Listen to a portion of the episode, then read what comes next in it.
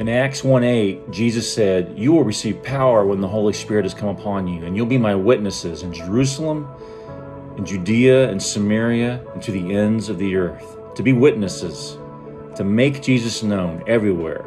That's the mission. And too often we find ourselves thinking too small or too narrow, but God's plans and purposes are so much bigger than ours. So big, in fact, that they're humanly impossible.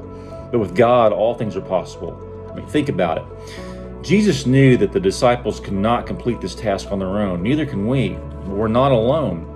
Not only did Jesus promise to be with us always, but he promised to give us real supernatural power from the gift of the Holy Spirit, who now equips us as the church to do what is humanly impossible to be witnesses for Jesus everywhere and to make disciples among the nations, beginning right where we are.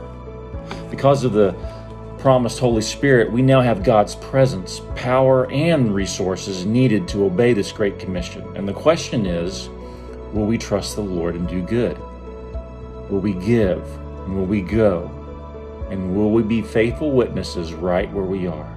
Father, thank you that you haven't left us on our own to fulfill your mission, but you've given us your very presence and you've given us the power of your Spirit, Lord, to embolden and equip us to be your witnesses whether that's right here in our own town, in another place or land, or among the ends of the earth.